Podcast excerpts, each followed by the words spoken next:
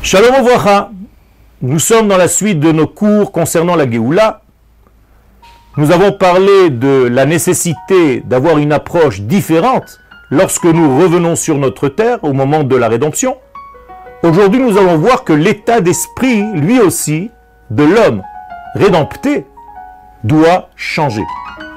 Le Rav Harlap nous dit Velachen kol bekirbam or Quiconque reçoit en lui, ressent en lui la lumière de la rédemption, c'est-à-dire que cette lumière est en train d'étinceler son âme, et surtout lorsque nous sommes dans une période d'étalon messianique, Sovlim Shum ne devrait pas avoir d'angoisse au niveau de leur cœur.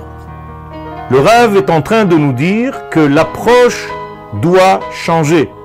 Si nous étions à une certaine époque de notre vie, au niveau de notre nation, dans une certaine torpeur, dans une certaine angoisse, dans une extinction de notre être, eh bien nous devons changer cette approche.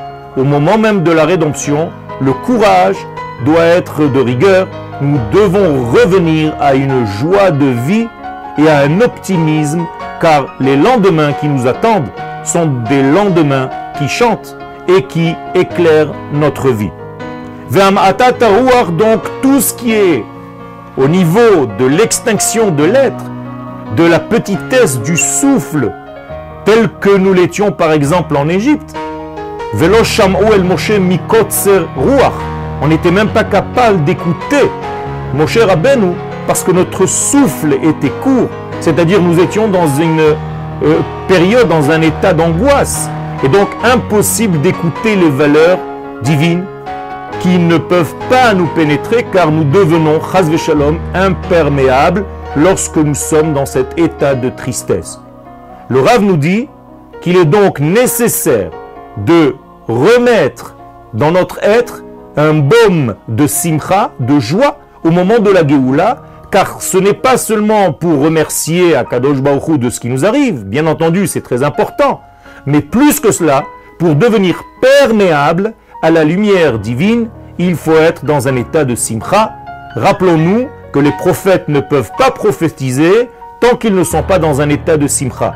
Or, la rédemption, c'est aussi un retour vers la prophétie qui nous demande donc de devenir smechim, d'être dans un état de simcha, au maximum de nos possibilités, de garder cet état et de ne pas flancher pour ne pas perdre le lien avec ces valeurs de prophétie auxquelles nous sommes en réalité voués car nous avons été créés pour être les prophètes du monde.